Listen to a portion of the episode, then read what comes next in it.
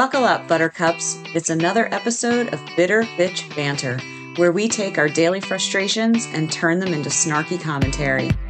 If you're tired of bottling up your rage, this is the segment for you.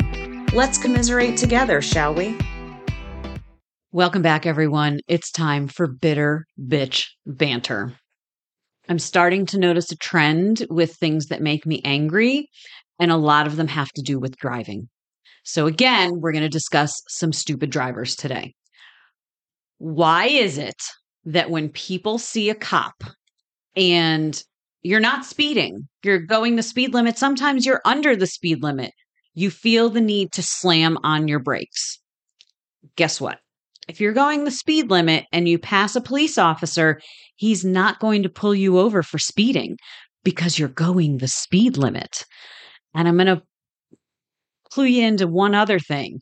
If you are speeding and you slam on your brakes, guess what? That doesn't mean they're like, oh, now they're going the speed limit. I won't pull them over.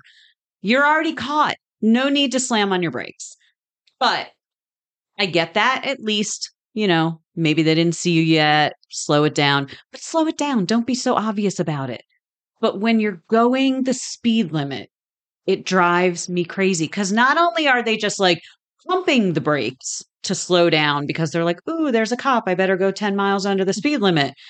No, no, we are slamming on our brakes. You're going to cause an accident. Stop being stupid. Just drive the speed limit, wave to the Mr. Police Officer, and know you're not going to get pulled over unless you have something else wrong with your car. And at that point, it doesn't matter what speed you're going.